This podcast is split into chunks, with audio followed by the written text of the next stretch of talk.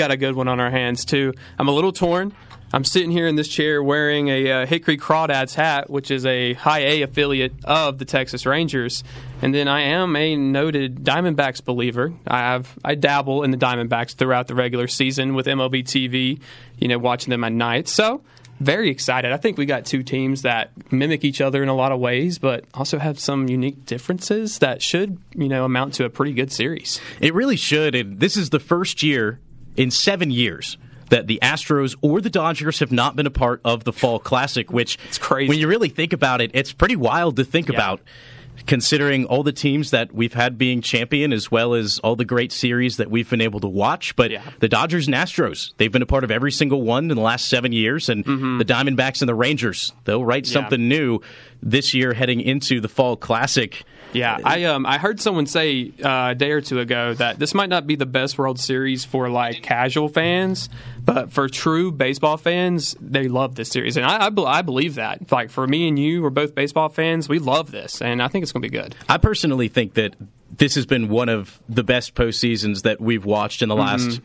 really five or ten years. Yeah. Honestly, you really kind of have to go back to, feels like twenty eleven, twenty twelve, where you had so many crunching storylines back when the Cardinals were dominant, back when that old Rangers team made back-to-back World Series appearances, yeah. that you are kind of able to almost encapsulate that excitement of seeing something new and seeing somebody new. Mm-hmm. So the Arizona Diamondbacks and the Texas Rangers, they were on very different paths heading into this postseason and heading into this year. We're going to give a quick breakdown on both of these two squads, and we're going to start with the A L champions in the Texas Rangers. After six years of consecutive losing, the Rangers look to make a splash heading into the twenty twenty-three season. After signing superstar shortstop Corey Seager to a ten-year deal and second baseman Marcus Semien to a seven-year contract during the twenty twenty-one twenty twenty-two offseason, they continued to add key pieces leading into this year.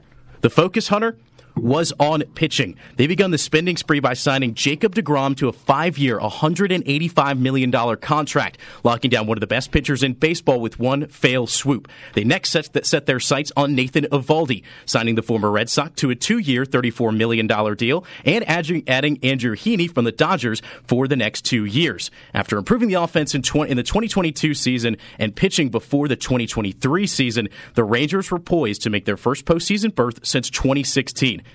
And things, they started off well for Texas. They held the sixth best record in baseball at the All-Star break, leading, and they were leading the A L West with the Astros and Mariners hot on their tail. At the trade deadline, they acquired Max Scherzer from the Mets. Everything seemed to be trending in the right direction for the Texas Rangers. However, heading into August, the season began to unravel just a little bit. Injuries began to spread like wildfire. Corey Seager missed some time with a thumb injury. Jacob DeGrom was ruled out for the rest of the year with an elbow injury. Max Scherzer only pitched one game for the Rangers before he became doubtful to return for the rest of the regular season, possibly making a postseason appearance.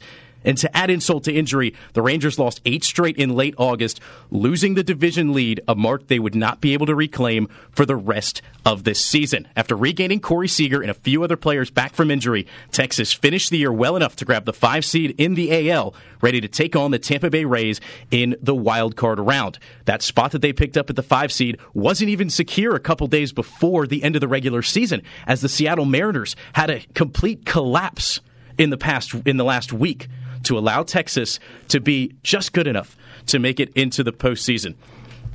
And that's really all that you need to do. We've seen it with the twenty twenty-one Atlanta Braves. You've seen it with the Arizona Diamondbacks this year. Because when you get the momentum and you get the ball rolling downhill, the floodgates can open. That's exactly what happened in Tampa. The Rangers stormed into Tropicana Field, sweeping the ninety-nine win Rays in two games, outscoring them eleven to one and throttling Tampa Bay to move on to the divisional round. They next faced the A L East champions and the number one seeded Baltimore Orioles, who boasted the second best record in baseball at one hundred one wins and quickly became America's team to cheer for in the twenty twenty-three playoffs. The hype around the Orioles quickly dissipated, however, with the Rangers winning Game one in a pitcher's duel three to two and Game two in a shootout eleven to eight. It only took one trip to Arlington before Texas secured a spot in the championship series, sweeping the Baltimore Orioles after a commanding seven to one victory. Now, Hunter, at this point, we were all wondering, first of all, where were these Rangers at the end of the year? Mm-hmm. And secondly, were they going to lose? This yeah. team looked like the team to beat. They were hot. They were hitting well. Jordan Montgomery and Nathan Eovaldi were pitching lights out on the front side. The bullpen was shutting everybody down in the back end of games. It felt like it was going to be a dominant run for Texas, but you knew that the Houston Astros were going to have something up their sleeve because this was a series that we were all heavily anticipating. The Houston Astros, the number two seed in the American League, and division rivals were fresh off a three to one victory over the Minnesota tri- Twins, reaching the A L C S for the seventh straight year. Game one and two, they led by the storylines that we just mentioned, Hunter. They were dominated by Texas, shutting out the Astros in game one and putting up seven runs in game two. Then things switched. They went to Arlington. They had a chance to possibly sweep the Astros or win the series in five in front of their home fans. However, things took a switch when Max Scherzer made his return for the first time in a month and a half and was blown up in the second inning by the Houston Astros. Texas was never able to recover. The Astros would go on to win the next two games in Arlington, taking the series lead three to two. You and I had the exact same feeling after that game. Uh-oh. It's mm-hmm. going to happen again. Uh-oh. The Astros are going to go back to the World Series. We're going to have to watch them once again compete for a pennant. But Texas had a little bit of something up their sleeve. It's been known for recent years that the Astros have struggled winning at home. And Houston, excuse me, the Rangers, in both games, six and seven that took place in Houston, jumped out to early and quick leads. They were able to hold both, with game seven being an absolute blowout and a really good tune-up game heading into the World Series. And just like that, the Texas Rangers, while facing adversity, were able to make the World Series for the first time since making it back-to-back in twenty ten and twenty eleven, and they'll have to face the Snakes from Arizona. The Arizona Diamondbacks, a k a the Baby Snakes. In the preseason, E S P N predicted them to be the twenty-first best team in Major League Baseball with a projected record of seventy-eight and eighty-four. With an eighteen percent chance to make the playoffs and just a zero point four percent chance of winning the World Series. And neither of those were bold takes for a team that lost one hundred ten games just two seasons ago. But Diamondbacks fans knew something was brewing. With brand new players like Lourdes Gurriel Junior and Gabriel Moreno, which were both acquired from the Blue Jays via a trade, and with rookies like Alek Thomas and Corbin Carroll patrolling the outfield for the first time, they knew that this team could make some waves in just their twenty-sixth year as a franchise. And that is exactly what happened. The Diamondbacks came out red hot in the twenty twenty-three season, winning forty-nine games through the first three months of the season, taking first place in the division away from teams with a lot more expectations like the Dodgers and the Padres. That all changed at the All-Star break, though. The Diamondbacks finished their last eight games before the All-Star break three and five and carried a nine and twenty-one record after their next thirty games after the All-Star break. Oh, no. Diamondbacks fans have seen this before. Mm-hmm. They're collapsing. The Dodgers are up, and it's just like it's been years in the years past. The collapse gave up the division lead and put them in a fight for a wild card spot for the rest of the season, a fight that lasted to game one sixty-one when they finally clinched a playoff spot for the first time since twenty seventeen with the help of a certain Cincinnati team when they defeated the Saint Louis Cardinals. Shout out to David. The twenty twenty-three postseason has been a movie for the Diamondbacks. They have first faced off against the Milwaukee Brewers and won that series in th- that three-game series in just two. They then went on to face their big brother in the Los Angeles Dodgers. With the whole country going against them, the Diamondbacks came out and mashed the Dodgers, setting the tone of the series by putting up six runs on Dodgers ace Clayton Kershaw. They would go on to win that series in a sweep and would then face the red-hot Phillies. After failing two oh in the series to start, they would proceed to go home and collect two straight comeback wins to tie the series up. The Phillies bounced back with a convincing six to one win, but they would not believe what would happen next. At home in Philadelphia, the Phillies would go on to lose both games by a combined nine to three score, the Diamondbacks propelling themselves to exactly where they are now, National League champions, and just four wins away from their second World Series title. It truthfully is two storylines that, first of all, you didn't really expect to see coming mm-hmm. into the beginning of the year, and secondly, two that have been so much fun to watch. Yeah. There's a lot of times in sports, no matter what you're watching, that there's a really good team or a team that has those high expectations that you look at and expect to make it somewhere. And when they do, there's not all that joy and excitement surrounded by it. It mm-hmm. seems to be more of an expectation. Yeah. But something like this with two teams who had potential, but yeah. nobody really thought would get to this point. Yeah. That's what makes it all the more exciting. When we come back, we're going to be looking in depth at the Rangers and Astros series and Diamondback and Phillies.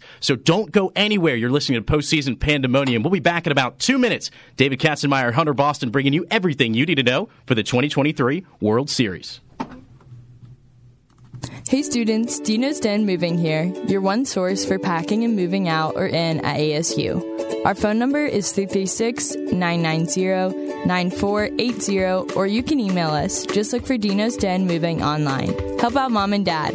Your deposit today reserves your spot in December. We also have all the U-Haul trucks, trailers, and supplies you need for moving. fifty dollars off your move if you mention this ad, and reserve your spot by November fifteenth. Dino's Den Moving, three three six, nine nine zero, nine four eight zero. Anna Bananas is a longtime supporter of W A S U F M, App State's college radio station. Anna Bananas Fine Consignment Store buys, sells, trades, and serves Boone from six forty-one West King Street. You can follow Anna Bananas on Instagram and Facebook. University's Schaefer Center Presents series features Coco, live to film concert, a complete screening of the Disney Pixar film accompanied by a live orchestra, the United States Air Force Band and Singing Sergeants, and Indigenous Enterprise, a Native American dance troupe. Information at eight hundred, eight four one, A R T S or the schaefer center dot org. Support for W A S U programming is provided by the Eggers Law Firm on West King Street. The Eggers Law Firm provides legal services to those in need of assistance in northwestern North Carolina. Thank you for listening to your M T V College Radio Station of the Year, ninety point five W A S U and W A S U radio dot com.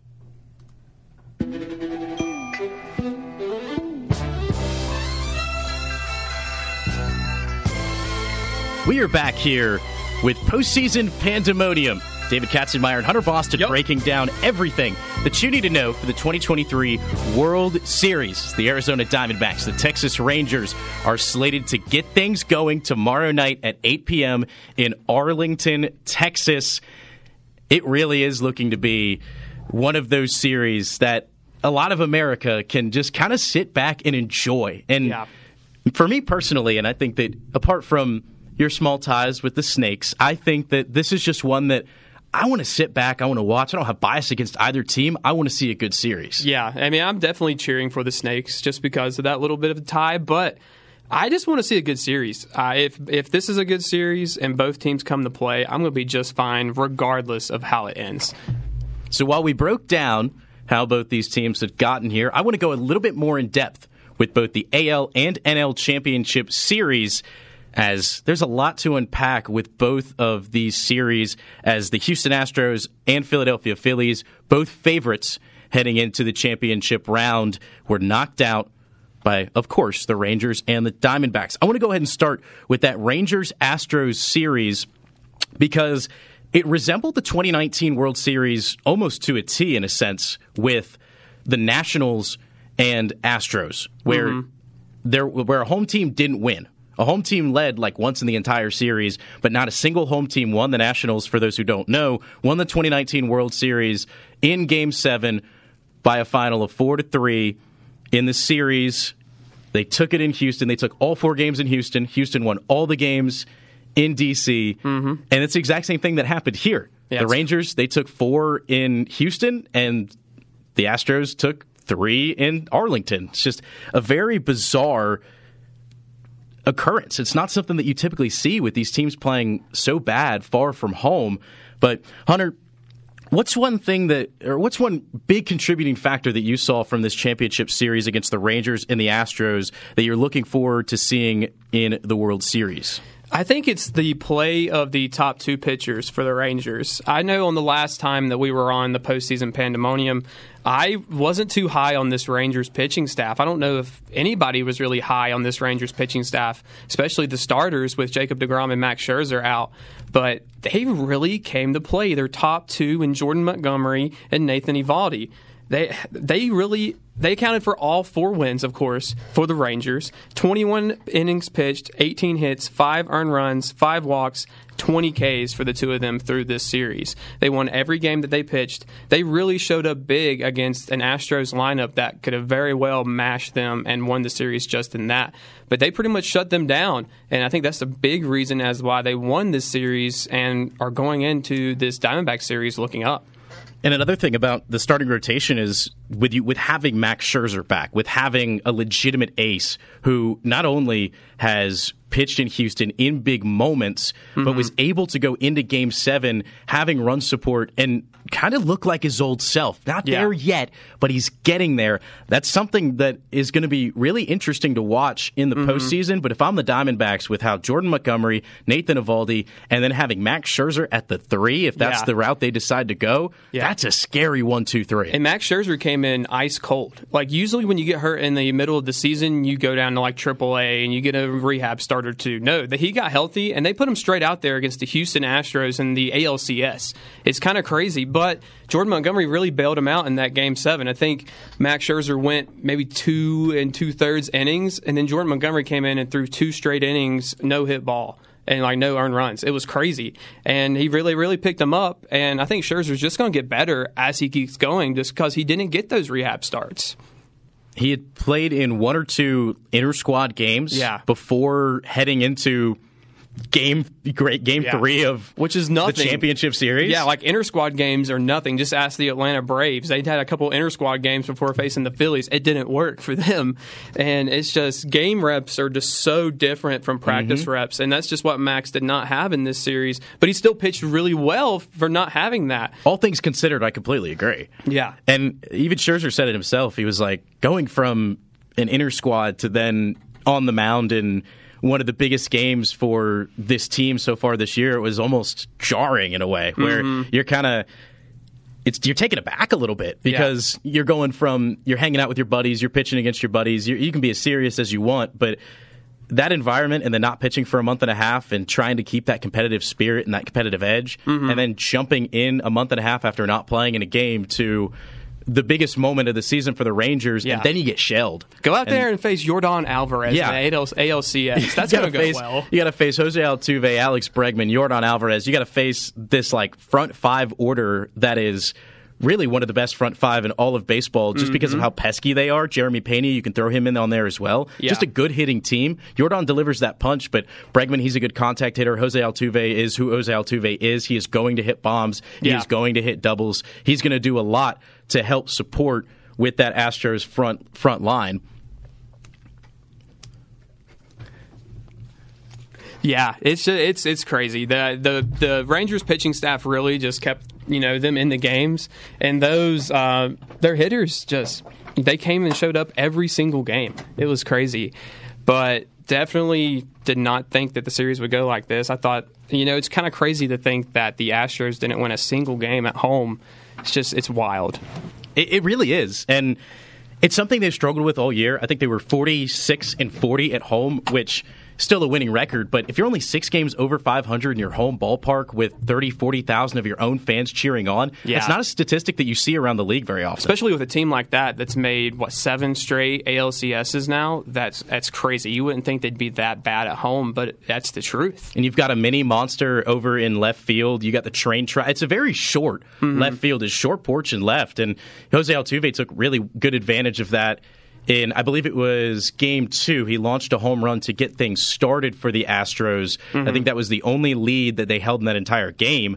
But taking advantage of that short porch. Obviously, it is really deep out to center. They got rid of Towles Hill a couple yeah. years ago. It's probably almost been ten at this point now, but Towles Hill really played into kind of the deeper parts of the ballpark, and they added a batter's eye and brought it in. So the gaps really aren't as big as they used to be in Houston. So sometimes balls that used to be triples or even doubles are turning into corresponding doubles or singles. Yeah. But it's still interesting to see that Houston is having struggle struggles hitting in their own ballpark. Somebody who did not have struggles hitting in the in Houston's ballpark was Adolis Garcia, because if you don't know about Adolis Garcia, in twenty nineteen, he was put on waivers. The Rangers didn't want him.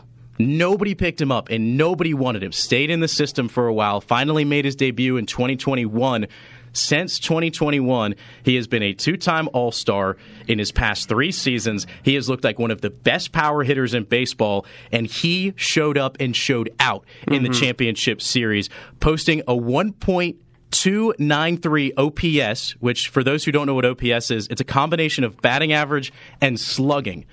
Those seeing that number that high, a good O P S for the league average is right about seven fifty.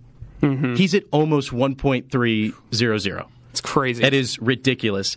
He recorded ten hits and twenty-eight at-bats with five home runs, seven runs scored, and fifteen runs batted in. That is an insane stat line. Oh, you don't see real. that. You you just...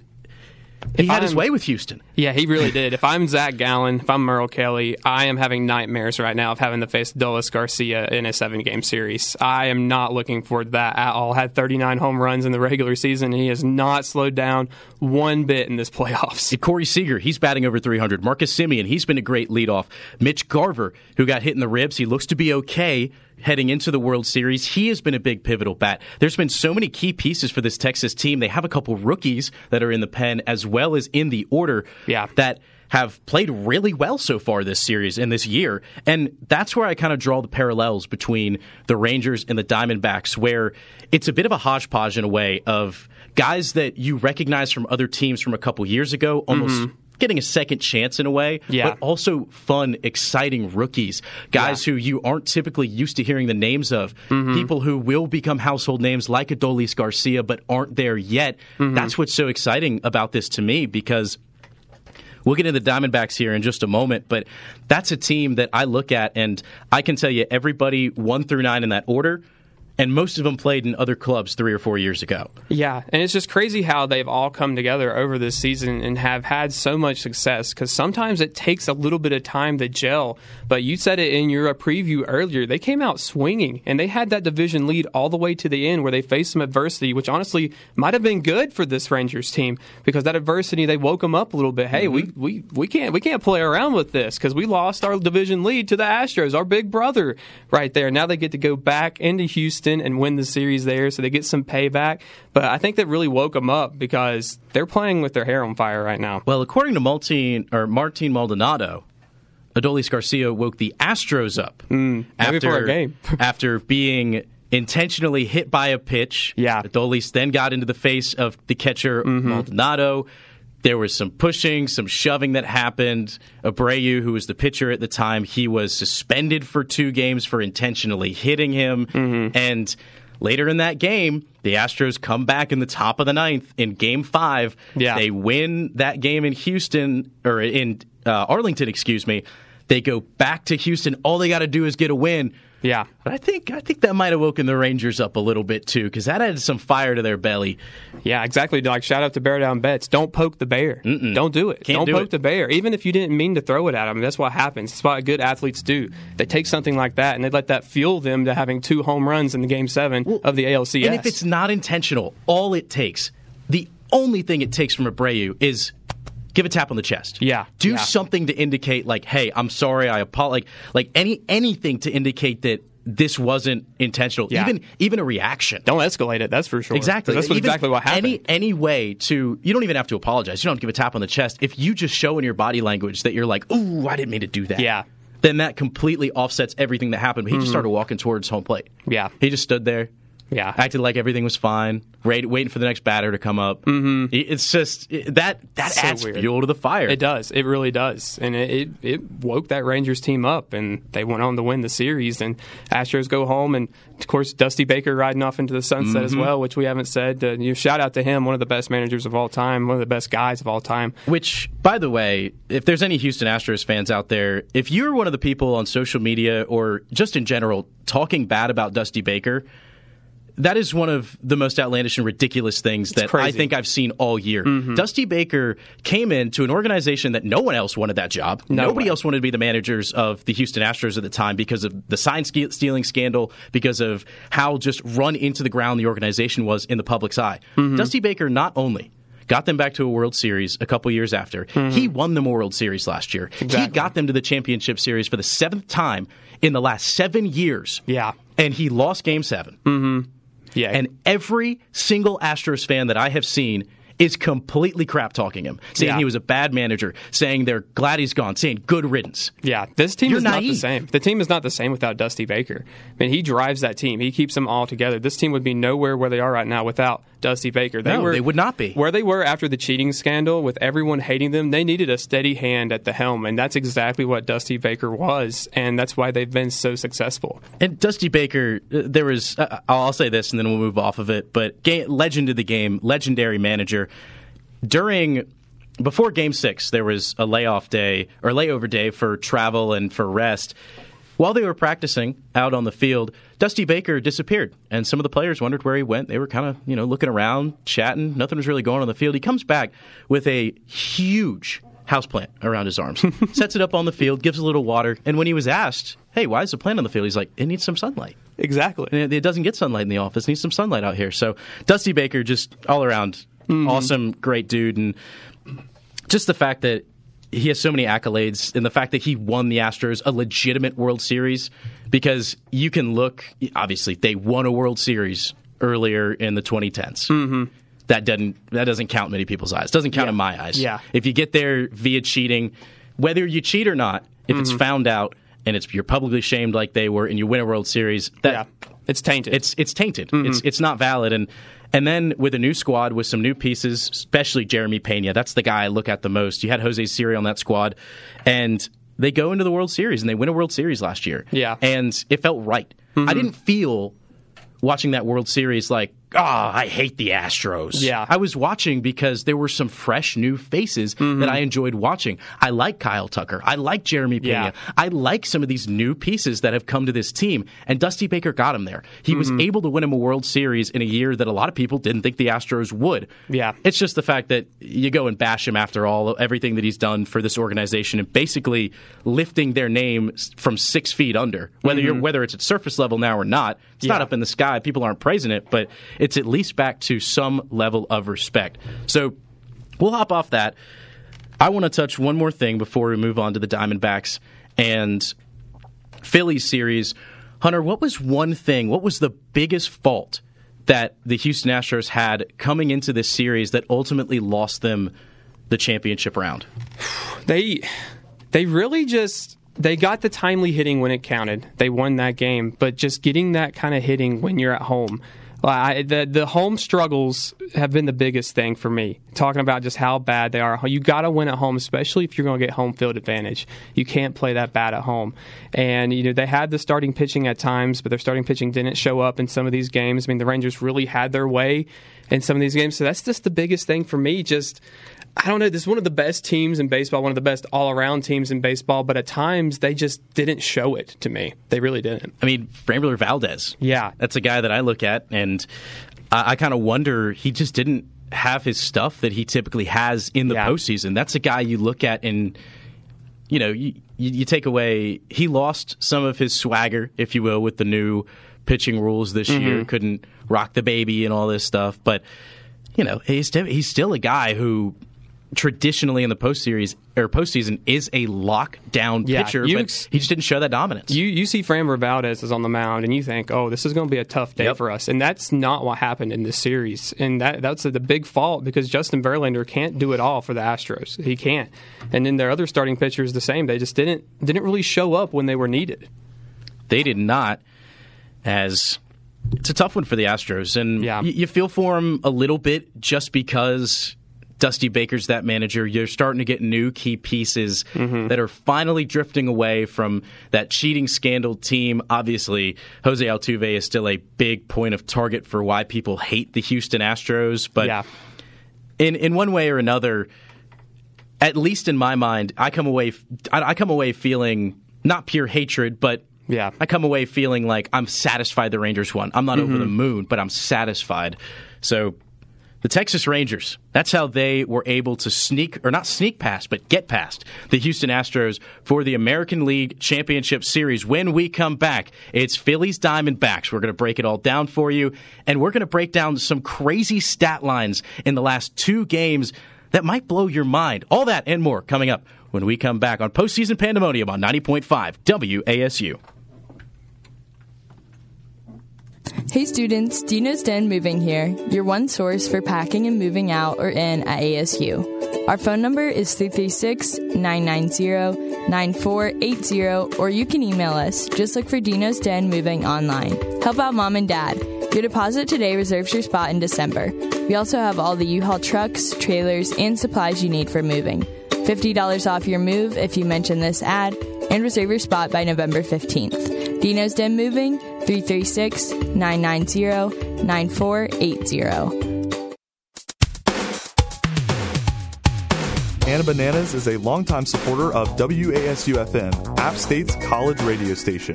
Anna Bananas Fine Consignment Store buys, sells, trades, and serves Boone from six forty-one West King Street. You can follow Anna Bananas on Instagram and Facebook. App State's New River Light and Power Green Power Program brings clean, climate-friendly energy to the high country. Renewable sources of energy replace carbon-based electric use, lowering our carbon footprint and helping to protect the environment. The power is yours. Learn more about the Green Power Program today at n r l p dot app state dot e d u. Appalachian State University's Schaefer Center Presents series features Coco, live-to-film concert, a complete screening of the Disney Pixar film accompanied by a live orchestra, the United States Air Force Band and Singing Sergeants, and Indigenous Enterprise, a Native American dance troupe. Information at eight hundred, eight four one, A R T S or the schaefer center dot org. Support for W A S U programming is provided by the Eggers Law Firm on West King Street. The Eggers Law Firm provides legal services to those in need of assistance in northwestern North Carolina. Thank you for listening to your M T V College Radio Station of the Year, ninety point five W A S U and W A S U radio dot com.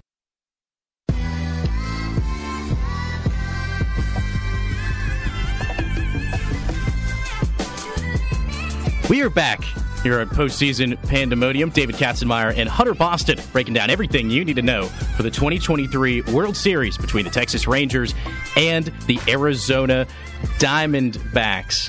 We just touched on the Houston Astros and Rangers A L C S, but now we're going to take a deep dive into the N L C S as the Philadelphia Phillies, the heavy favorite heading into this series, lose to the Arizona Diamondbacks in seven games. Hunter, it's one that I know you're cheering for. Riley Carlson of at the station here. I know he uh, wasn't wasn't the greatest of nights for him. Yeah, a couple nights ago for Game Seven, but the Snakes, they did it. They, they did went it. On the road. They had to win two games in Philly, one of the most potent and toxic environments in all of sports. Yeah. And not only did they do it, they did it commandingly. Yeah, I said it earlier. They outscored the Phillies nine runs to three in the final two games in the series. The Phillies could have won Game Six and everything would have been fine. They could have moved on to the World Series, but the Snakes went in and won. And when I look at this series as a whole, It's just, it was very weird to me because the Snakes are a very, I like to call them a ground and pound offense, like in football. Oh, for sure. They don't hit the long ball a lot. They love to just get on base, grind out at bats, and then just get people in with some small hits. That is not what they did in the Dodgers series, though. In the Dodgers series, they just straight up mashed them. They hit nine home, nine home runs in three games in the Dodgers series. Only had seven stolen bases. That's crazy. That's not the Snakes. That's not who they are. That's not who they are as a team. But who they were during this seven-game series with the Phillies is who we saw. Only five home runs, but nine stolen bases in the seven games. They scored fifteen runs off of just singles and pop flies in those seven games. That's Snakes baseball right there. It is. They scored nine off of everything else. But just off of singles and pop flies, they scored fifteen runs. Exactly what you got, what they think. They just want to get on base, whether it's a bunt. They bunted this series a lot. Whether it's just a single, anything. They want to get on base. They want to steal, try to get into scoring position, and they they just want shallow bloop balls if it counts. And then they're fast enough to score from second, score from first even. And that's exactly what they did. It's like death from a thousand paper cuts for the Phillies. And the Diamondbacks just really had their way with their brand of baseball.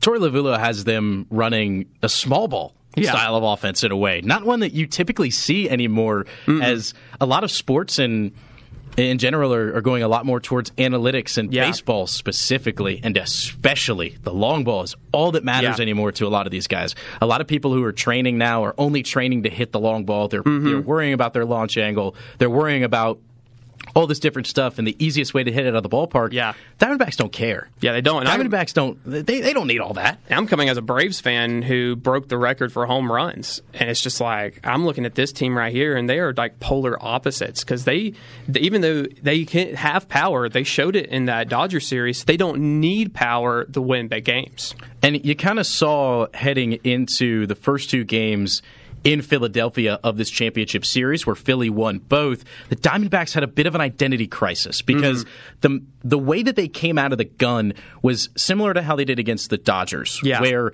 they were trying to play for the long ball. They were mm-hmm. trying to play for power. They weren't necessarily playing their brand of baseball. Yeah. The management got a lot more conservative. We didn't see very many stolen base attempts. Mm-hmm. Every time somebody was on base, it's almost as if they cherished it instead of trying to take that opportunity. Yeah. And I think a big reason why is that is because Zach Wheeler is better than anyone they faced with the Dodgers, in my opinion. I know Clayton Kershaw was there, but they touched up Clayton Kershaw from the from the start. Well, regular season Clayton Kershaw and postseason Clayton Kershaw are not the two, not the same people, unfortunately. But yeah, Aaron Nola and Zach Wheeler, you're not going to be able to just pimp home runs off of those two guys. You're going to have the grind out at bats.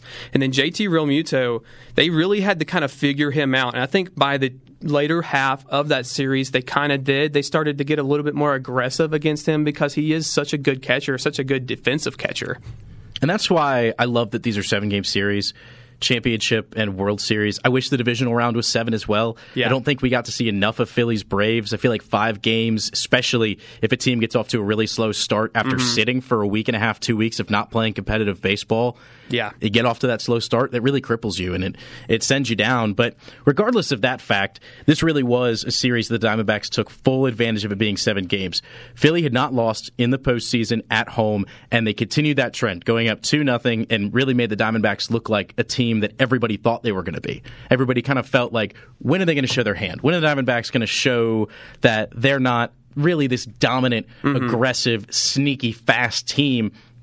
And they kind of did when they had the, when they went into games one and two with a similar mindset to the, the Dodgers. Mm-hmm. Heading back to Arizona, that day off, that must have done them well, because it was a completely different baseball team that we saw come out of that dugout. Because these Diamondbacks, they were stealing almost every opportunity they could get. Corbin yeah. Carroll looked like a different baseball player. Mm-hmm. He looked like he was swinging for contact again instead of trying to hit bombs. That's what yeah. everybody felt like. Ketel mm-hmm. Marte, I mean, just below a four hundred batting average in the entire championship series. Yeah. He has been ridiculous. He's the he's the uh, N L C S.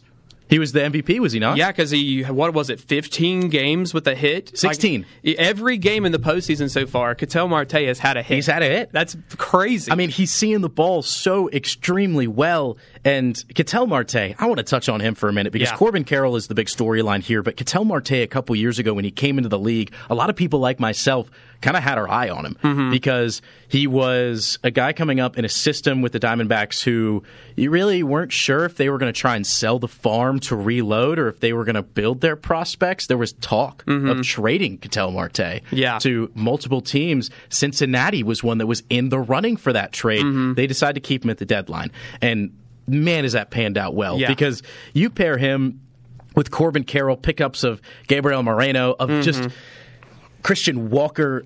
Yeah. Alek Thomas has been... Is it Alek Thomas? Is yeah, that, Alek Thomas. Alek Thomas has been a rookie sensation that I didn't even think that yeah. I would be talking about he, right now. I mean, he had one of those big home runs with the comeback wins in the two games that they had uh, won to get the series tied. It's it just, was you wouldn't think that these guys would be the ones producing in the postseason, but it is. Well, so for those who didn't watch the series, it was Game Four, and Arizona had just they won Game Three at home, mm-hmm. and they were down in it was the seventh or eighth inning, I believe, and Alek Thomas was called on as a rookie to pinch hit mm-hmm. for the Diamondbacks, and what does he do? He pimps one. Yes. Into the pool. Mm-hmm. Diamondbacks have a pool out in right center. Splashdown. That place erupted. Yes. It went crazy. And it, the series was never the same mm, after it, that. It really wasn't. Bottom of the eighth inning, four hundred twelve bomb to really set the tone for the rest of the series for the Diamondbacks. From that moment, the Phillies really didn't look the same. They really didn't. And we could talk about that. But before we do that, another guy who really just showed up for the Diamondbacks, Brandon Pfaadt. Who would uh, you would when you think of the Diamondbacks pitching, you think Zach Gallen. He looked like a Cy Young winner for most of the season. And then you have Merrill Kelly, which is just one of those guys that goes out there, you know what he's going to be. But nobody knew what Brandon Pfaadt was going to be in this playoffs. We were looking like, oh no, the Diamondbacks, they're going to get to their young rookie, and that's going to be their Achilles heel in this playoffs. No, in this series, he was lights out. He had five point two innings, no earned runs in one game, then four innings, two earned runs in his next. It's nine Ks, seven Ks. He, the Phillies just could not handle him in those two wins. It, it, it was crazy. They really couldn't. And Diamondbacks pitching, man, Hunter, I, I don't want to say that we hit the nail on the head with this, and Jordan as well when he was on our first show, but we talked about this bullpen, and we talked about Ooh. how if the Diamondbacks were going to make it, they had to have a strong performance out of the bullpen. That is exactly what has happened. Ginkel, Saul mm-hmm. Frank, so many of these guys have been clutch in big moments. Yeah. And I want to touch on Andrew Saul Frank for a second, who made his debut on September fifth to the mm. major leagues. Yeah. He pitched two games in the regular season. He has now pitched in eight appearances in the playoffs. That's crazy. That's crazy. I and mean, all high-stress appearances, too. None yeah. of those appearances have been really easy for the guy either. It's it's crazy. It's just they have a bullpen full of guys that you wouldn't think. I, I think I said it earlier. It, it, it kind of, not earlier this episode, maybe on the last episode, it kind of reminds me of the night shift from the twenty nineteen Braves team. That twenty nineteen Braves team and that bullpen were kind of mediocre through the year. But once the playoffs started, once those lights came on, they were lights out. We had Luke Jackson, Tyler Matzik. We had Will Smith, who was not a very good closer through the regular season, but he was lights out. And that's it's kind of what it looks like right here with the Diamondbacks. They're catching fire at the right time, and that's exactly what it takes to win ball games and possibly win a World Series. And you look at Saul Frank as a guy who is stretching in for the Diamondbacks. He's, he's able to get them through that sixth or seventh inning. And then for the eighth, they turn to Kevin Ginkel, by the, who during the regular season had a nine and one record, a two point four eight earned run average across sixty games, sixty-five point one innings pitched, seventy strikeouts. Yeah, he's nasty. Nasty. I texted it in the chat because he, he went up there and was just pure nasty against the heart of the Phillies order and the most important part of the game as well. Just pure dog in that guy. Well, and you want to hear something even better? First of all, this is the first time he's played in the postseason. Yeah. He's never played in the postseason before. So far, in the twenty twenty-three postseason, he's picked up one win, which for relievers, it doesn't really, wins and losses don't really mm-hmm. mean too much. But when you're picking up a win, you're coming in in a high-stress situation. You're able to secure your team a lead yeah. while they're able to get you some run support. one and oh. A zero E R A. He has not let up a single run in the postseason. He's appeared in nine innings, thirteen strikeouts, a whip rate of point eight nine. That is ridiculous. Bonkers. And it's not against just rinky-dink lineups either. This is against the Phillies. This is against and, the Dodgers. The Dodgers, Some yeah. of the best hitters on the planet. It's some of the best hitters in baseball going out there and just shoving. It's it's kind of it's unprecedented for the Diamondbacks. It truthfully is, and just a, such a fun storyline. It's such a fun team yeah. to watch so far this year. And you had one fan in Arizona in Game Three bring a piece of paper. Yeah. In basic font, it was a blank white piece of paper mm-hmm. in the most basic font you think you could think of, and the only thing on it is "Snakes Alive." Yeah, it's like Arial font and like thirty, thirty point size. It just says "Snakes Alive," and that's kind of just been their mantra for the well, whole for and the it, rest of that series. It it's blew just, up after yeah. the game. And what the Arizona Diamondbacks did, which this was genius, yeah. what they did before game, I think it was four. Mm-hmm. I think it was. Yeah, they printed "Snakes Alive" on like thirty thousand yeah. pieces of paper and taped them on each seat. So everybody could be holding up this piece of printer paper that says snakes alive gotta in big it. moments. And you just, I got a smile on my face. How can you not love that? Yeah, you got to love that. I mean, that's just something you can rally behind as a fan. It's something you can rally behind as a player and a coach. And that's exactly what they did. So this World Series is the lowest win total between mm-hmm. both teams. The Diamondbacks had eighty-four. The Rangers had ninety-four? I think so. Something like that. You want to double-check that. I don't have it off, off, on my numbers right here, but the, I know the statistic is correct. This is the lowest number of wins combined from two teams in the World Series ever. Mm-hmm. That tells you how unprecedented that yeah. this matchup is. And before we move off of it, currently, we got about thirteen minutes until sports wrap, which make sure you don't turn the dial. Got to stay tuned in for that. Talking N F L, App State football, and some college football pick 'em. But the obligatory promotion out of the way, I want to look at the Phillies mm-hmm. because that is another huge part of this. Because Philadelphia, heading into Game Six, had not lost at home. Yeah, they had been dominant. It felt like any team. It didn't matter who it was, whether it was the Braves, whether it was the Do- uh, Dodgers, whether it was the hottest team in baseball. You didn't mm-hmm. think they could win at home. Yeah, and the Diamondbacks go in to Philadelphia and they win Game Six and Seven in commanding fashion. I know you got some statistics pulled up for the Phillies here. Talk me through what went wrong in Game six and seven. I mean, the Phillies, just a lot of swing and misses. They just could not get a hold of any of the Diamondbacks' pitching. In Game six and seven, Kyle Schwarber, one for five. Trey Turner, zero for eight.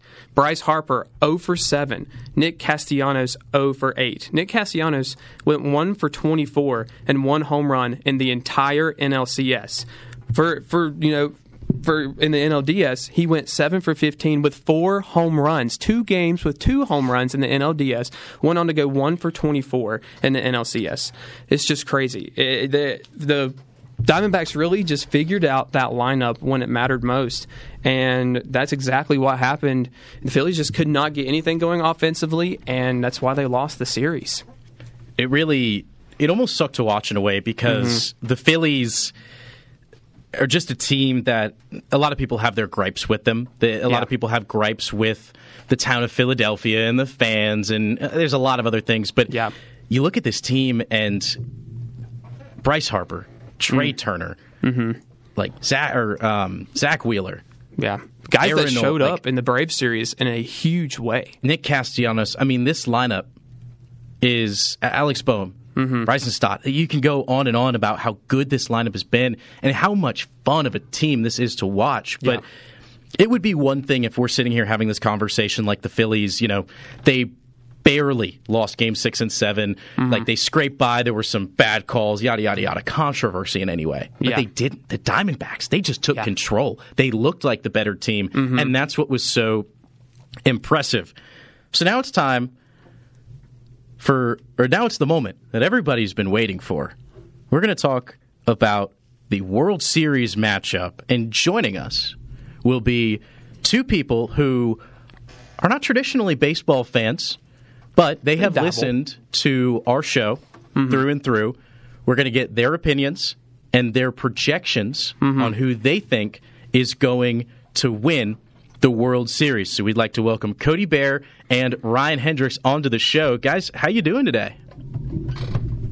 Oh, yeah, I'm doing pretty good. You know, oh. this is oh, of course you don't have my mic on over here. Yeah, thank, thank you. First. Yes, thank you. Thank you, David, for turning my mic on. But yes, fire show, guys, and uh, yeah, I'm very excited. The way y'all are gassing up this World Series, it might be one of the best ever. So I think I'm very excited. I would tune in. Y'all yeah. need to tune in, it's for sure. Yeah, you guys actually do have me quite excited to watch some baseball coming up. Yeah, first time for me. I'm, I've never been excited to watch baseball. I'm the most casual the way, baseball The way fan. David over here, he's, this, is like, this is his favorite thing ever. Yeah. It's awesome. It really hey, if, we, if we didn't have a show after this, I could talk about this for three more hours if we really yeah. wanted to. I just can't do one hundred sixty-two games. All right. Lucas.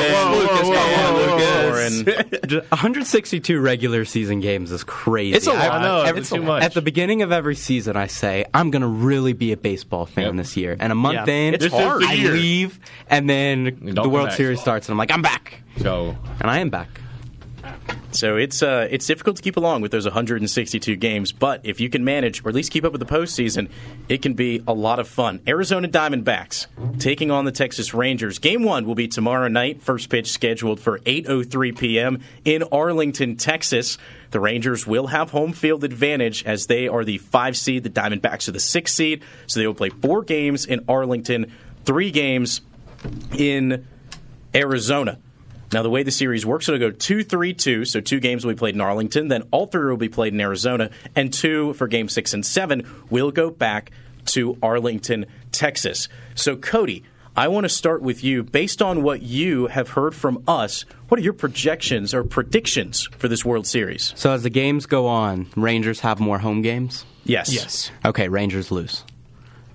Same Rangers. That's what I got. Okay. That's what I got. That's what I've heard from the show. I've Cody, heard from the show that the Rangers are going to lose their home games. The Rangers, so far this postseason, are one and three at home. That only mm-hmm. win came seven to one against the Orioles in the N L D S. They lost all three to the Astros at home. Mm-hmm. It's a good. It's a good point yeah. of leverage to talk about because it's a very deep ballpark there as well. A ton of gaps, but at the same time, not too many home run balls hit in mm-hmm. Arlington. So you're you're saying you think the Diamondbacks are going to take it? Uh, unfortunately.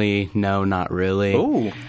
uh, I did pick the Rangers on the Whoa. A game. I'm picking them Sunday night, so I'm going. I'm going Rangers. I I do think from the research I've done because I've been doing a lot of research. Uh, I liked I like the Rangers here. I think they're the better team. Game prediction? How many games? How many games? Um, Out of a seven game series? Let's see. So I'm gonna go Rangers in six. Rangers in okay. six. Good okay. prediction. Ryan Hendricks, what you got for us? You know. Hunter's been talking for the past couple weeks during this whole postseason. Uh, tell me about the baby snakes. And I'm backing them. I love that the snakes are alive. And I think they're going to take it in four. Oh, it's so sweet. In four. The wow. Diamondbacks are here. They're alive. Wow. Give me the Diamondbacks. I calling, love that. Calling for a sweep. A sweep. Ryan Hendricks from the top ropes. I love that. I, I love it too. Yeah, um, for me, I, I've backed him the entire postseason. I don't see why I wouldn't back him now. I yeah. think it's I think it's going to be the Diamondbacks. Let's go! I think they got what it takes. We talked a lot, and I think they really found themselves in the middle half of that series against the Phillies, and I think they're going to carry that into this series against the Rangers. Now, I don't think it's going to go four. I do think uh-huh. it's going to go six, mm-hmm. but I am taking the Diamondbacks. They don't Diamondbacks. Need that many. They don't need snakes them. Alive. The snakes Hunter's are going to be alive. Them, I guess. Let me get a pick. Okay, right, Lucas, Lucas is going to take a Lucas pick. Lucas is going to hop on that. This is a guy who just said, I watched if one. If this has any kind of baseball slander in it, my finger is on the mic. You will oh, be I was, I'm not. I watched one baseball game this entire year, and it was the Texas Rangers versus the Baltimore Orioles. So I'm going to go with my Rangers in a gentleman's sweep. Five.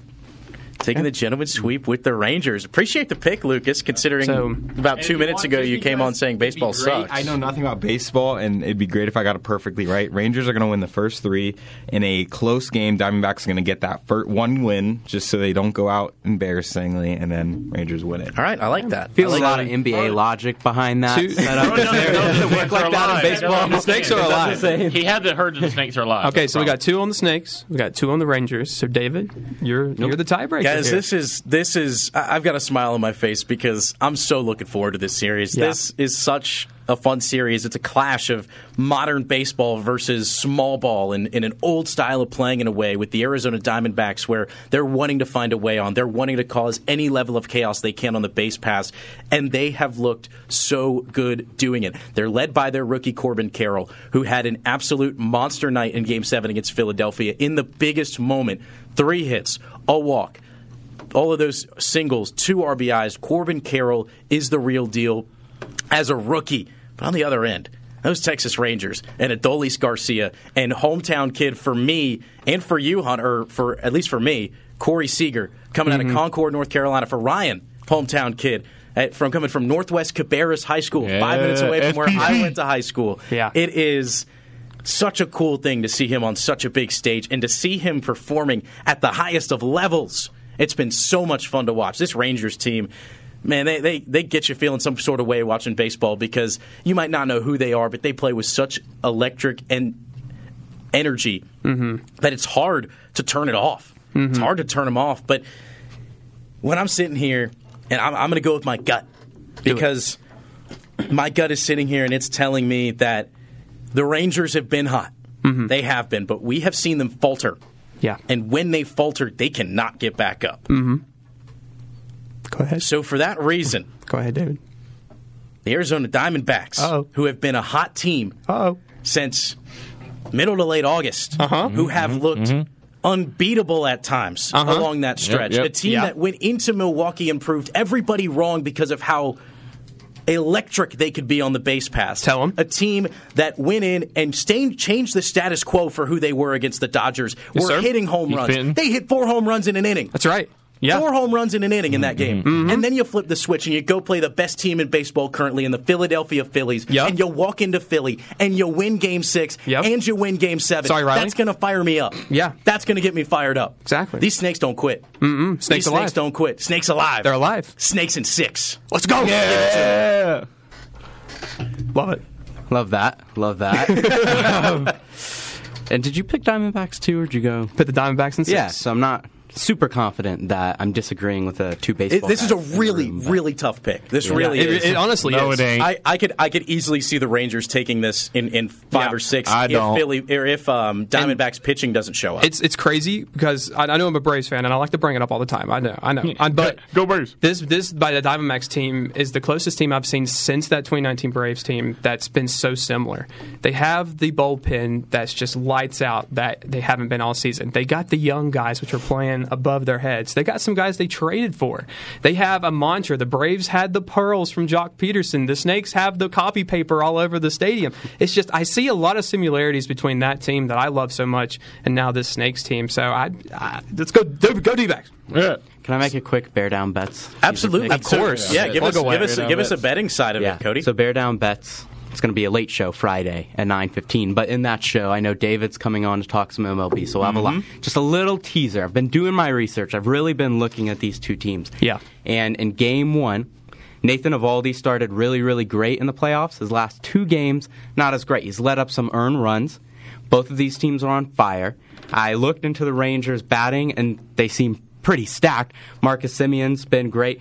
Uh, Adolis, Adolis, Adolis, Adolis Garcia. Garcia has been fantastic. Yes. Corey Seager was really struggling in his past years against the shift. No more shift. So he's been really, really good. With the fireworks that we've seen in the playoffs going into this and the way that these two pitchers started hot but struggled a little bit more, I'm going to go over eight and a half runs in game one. Mm-hmm. Of the World Series. All right. I like that. That's I like my that quick bet. pick. There. I like it. We'll have so, more. Friday. Shout out the Bear Down Bets. So, so Bear two, down, so two Lucas and Cody taking the Diamondbacks. No, Hunter, uh, Rangers. Or Rangers, excuse me. Yeah, other way around. Yeah, yeah, yeah. Hunter, Ryan, and I taking the Diamondbacks. Riley oh. Carlson in the building, resident Phillies fan. If, you, if you'd come over Actually to does mic, know baseball. Does know baseball here.